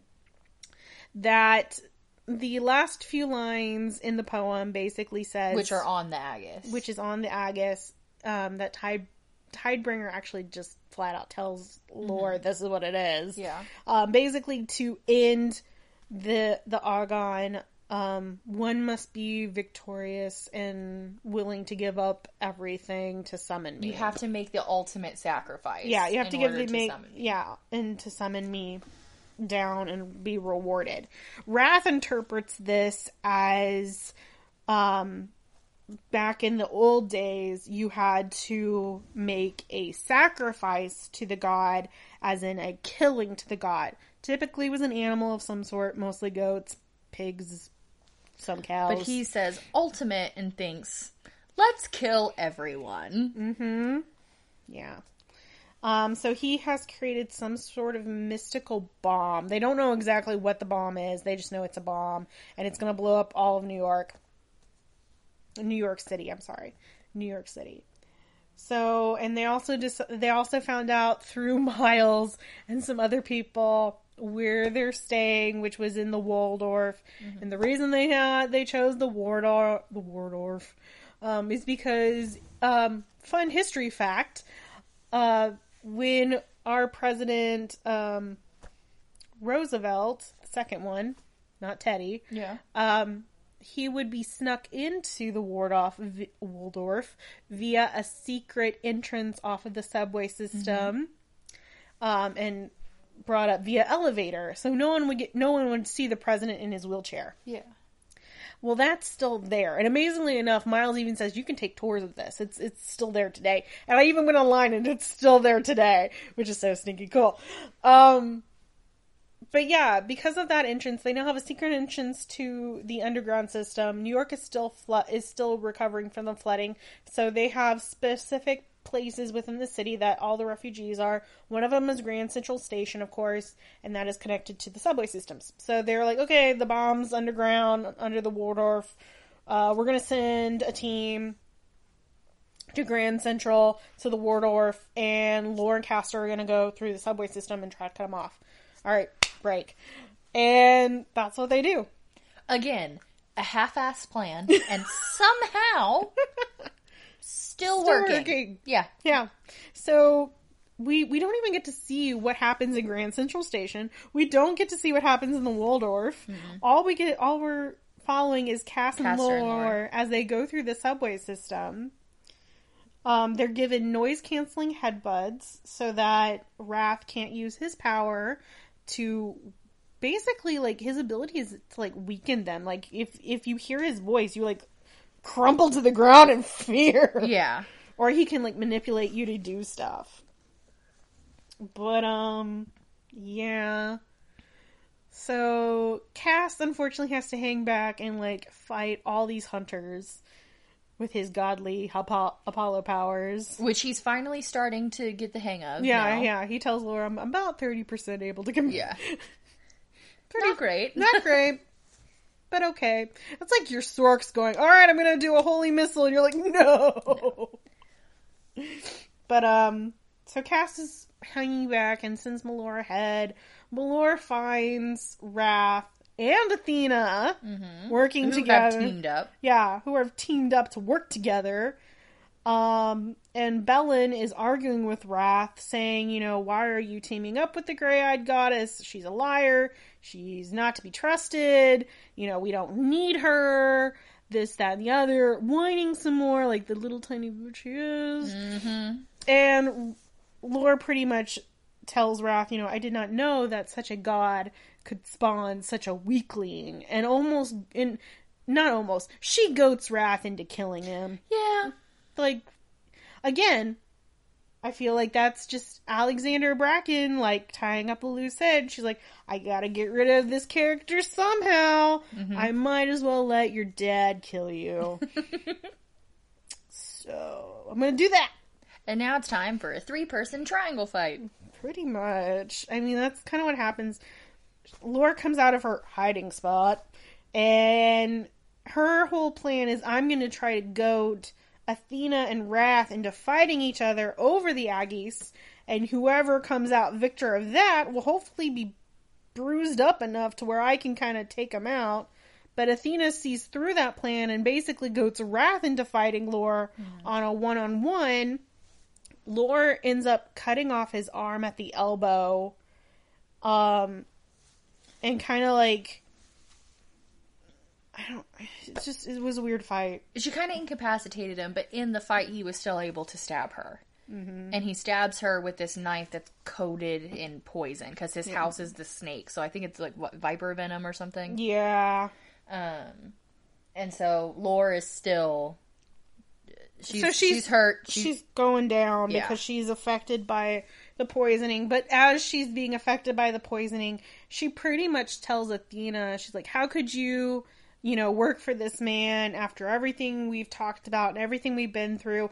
I believed in you. Mm-hmm. I supported you. I thought you were better than this. And if you truly want to get out of this, then you have to destroy what you crave, Yeah. what you want, which is the Aegis. Like she flat out tells Athena, if you want out of this, you have to destroy this, pummel it into dust, and do that. And she willingly gives the Aegis to, To Athena, Athena. at that point. And Wrath pretty much laughs this off and pretty much goes, you know, that's stupid. You don't need it. You know, my plan is victorious. I am victorious.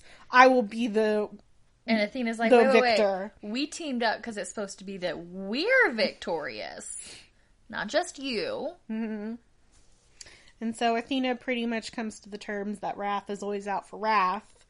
And I kind of, I'm gonna have to find that line in here real quick. That I love it so much, um, where she pretty much picks it up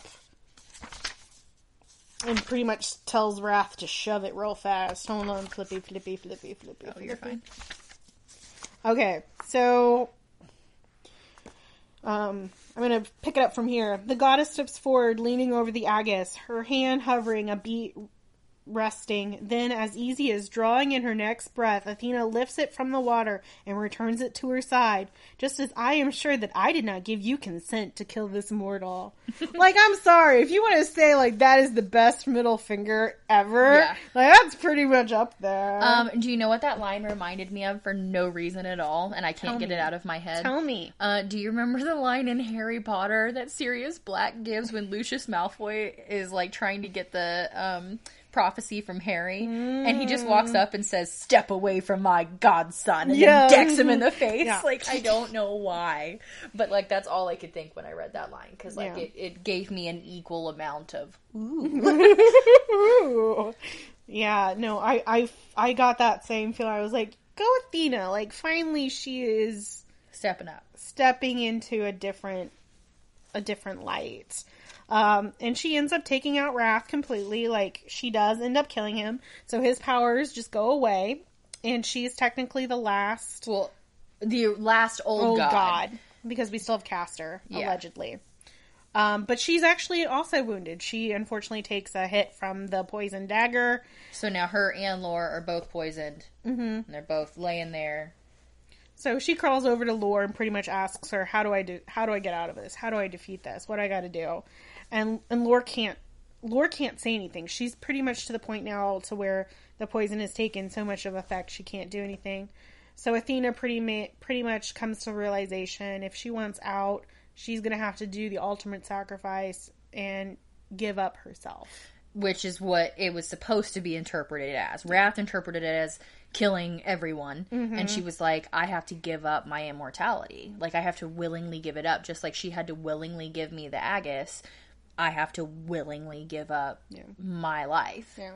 So she pretty much gives, um, she puts the dagger in Laura's hand, wraps her hand around it, and Laura the whole time is like screaming in her brain, like, "No, this is not But what she- I wanted. she can't do anything I did not it." want this power. I will never be free."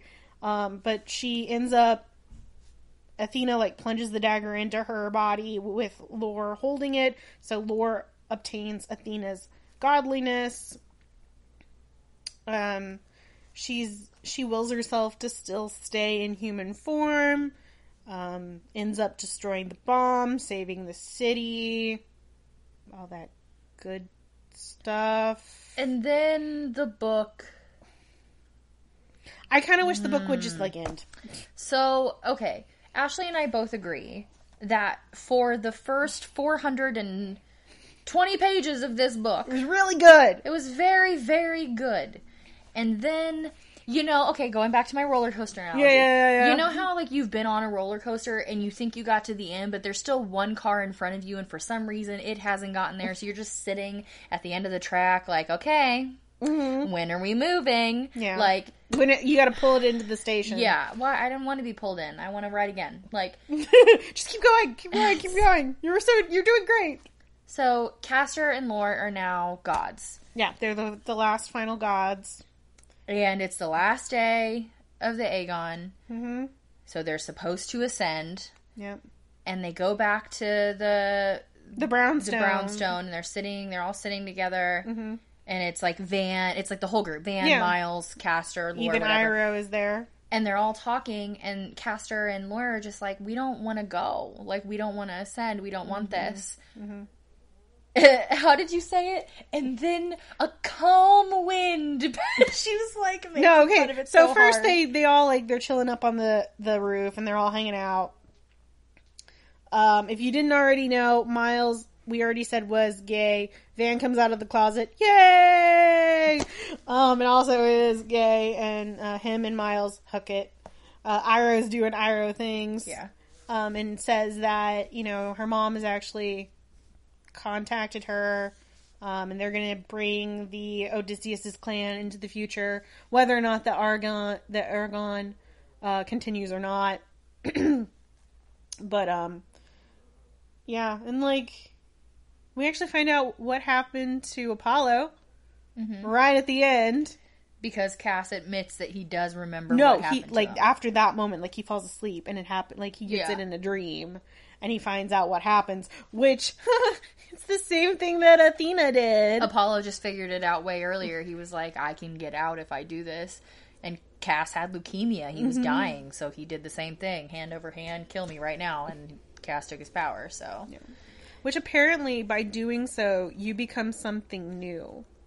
You're not Yeah. an actual. You're not what what traditionally is. You don't take on that god's power. It's like the the power like takes on its own life of some Which sort. Which is why she couldn't feel Apollo anymore. Right. Artemis said that. yeah. But they both agree. They're like, we really don't want this. Yeah. Like, we really don't want to go. We just wanted to be normal. I don't want to be hunted, you know, whatever. Mm-hmm, mm-hmm. And I guess Zeus was just like, okay, you don't have to. It's cool. You asked nicely. yeah. I mean, I just like I just I don't. the ending is so bad. Does it wrap everything up? Yes. Pretty know? much like their lore, Lore and Cass both ask like, "Can we just please stay?" They feel like this weird pressure behind them, but they never turn around to look. And like she asks again, "Please just let us, you know, let us be free." And they feel like this breeze like pass through them, and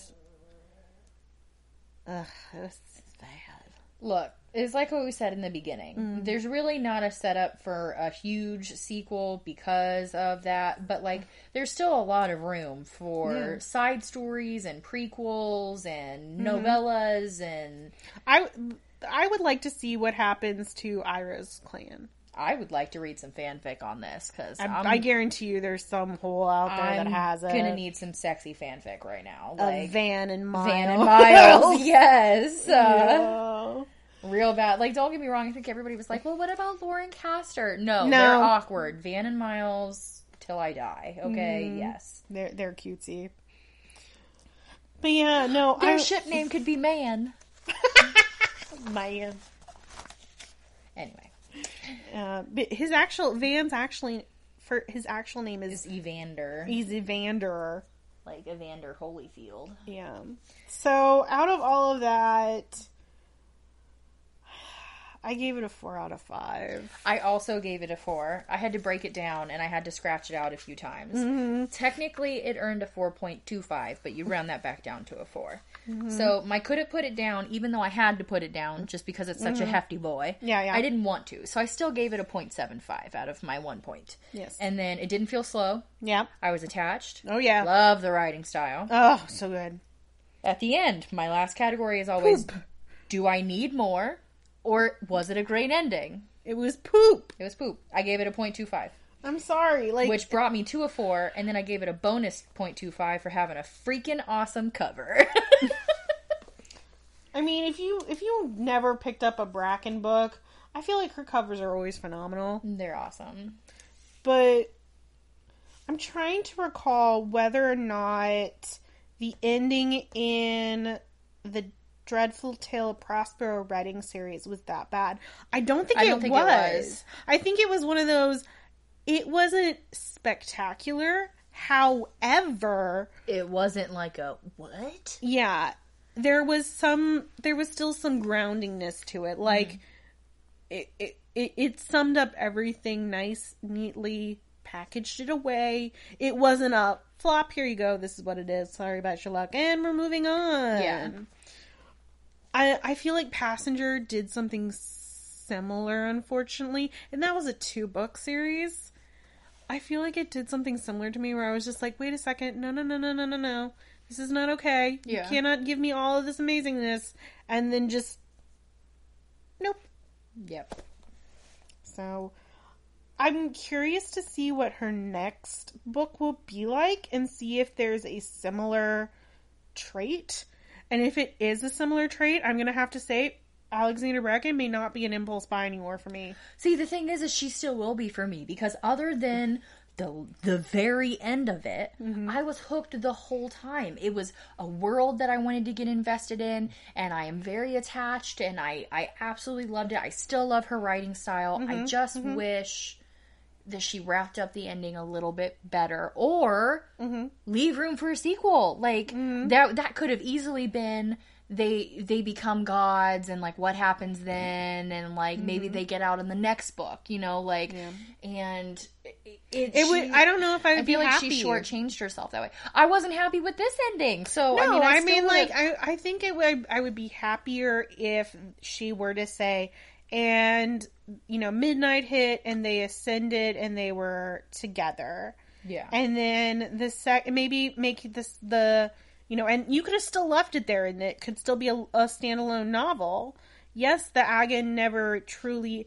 And that could be okay. I could see where that could be a second book, and then we're questioning: Well, did the Agon actually stop? Did it, you know, are we gonna Did it take in place, or- again another seven years like what happened So those gods are still there, or what happens to those gods? Because when she was talking to Hermes, Hermes was like, "I mean, my physical body is gone, but I didn't say that I uh, was gone." yeah So And like maybe they're up there partying with the gods, and the gods just don't have a corporeal form anymore. You know, like I mm-hmm. don't. There could have been a lot of stuff that they could have done that Yeah. they didn't. So Yeah. it still got a four. And so for somebody for a book that I don't like the ending on this much to get a four, yeah guys, still solid still solid book. still a solid book i honestly i really did enjoy it wish bracken had done better with the ending for a read only uh campaign series though that's pretty good That was pretty good. That was very good. yeah Um, do you have anything else that we need to bring up? Because we No, have kept I them for almost two hours now.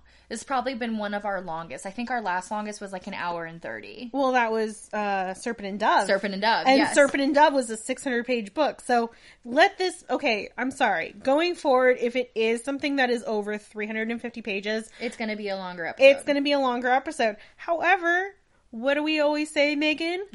it's not about reading, it's about fun. Yes. um, so if you guys listened along and you didn't read it, it's fine. It was still fun. I'm glad that you guys came. If Mm-hmm. you did read it along with us, I had lots of fun. At the end of the day, reading is never a requirement on this podcast, but as long as you're enjoying yourself, Mm-hmm. that is what is important. So thank you guys for listening for almost two hours with us. if you like what you're hearing, make sure to leave us a like or a comment down in the description or in the comment I was section. say she's like YouTubing it right now, but yeah, if you guys are listening on Stitcher, hit us up and give us a comment or a review, even. You know, if you and I'm not talking about like, oh, we need five stars. Just let us know what you guys are really thinking. If you think that this is a one star show, that hurts me a little I- bit, but I understand. constructive criticism is what we're asking yes, for. give me give me five stars and then tell me I'm crap. That's fine. But I think yeah, we just love to get some more feedback from Yeah. you guys because the couple of you guys that do reach out and tell us what you're thinking, or you you know message us um, Mm-hmm. on social media, um, we love hearing from you guys. But we want to hear from you more of you. Yeah. You know, and instead of just like the couple of you that are like super cool. Not which- saying that the couple of you shouldn't stop because Yes. you should keep going. I still love you guys very much, but anybody else that wants to reach out to us, you're always more than welcome. Tweet Mm-hmm. at us, leave us a review, leave us a comment, um, you know, email us. You can Mm-hmm. always reach us at any of our social medias. We are at Wine and Dine Pod. On everywhere except And- Facebook. Yes, we're not on Facebook. So, um, I don't know, maybe one day if more of you guys start reaching out to us and If saying, more hey, of you we start you saying on we Facebook, want us on Facebook, by God, I'll There get a Facebook. go. Mm-hmm. That's how you do it. Okay, guys. Well, I'm Megan, I'm Ashley. and this is Wine and Dine.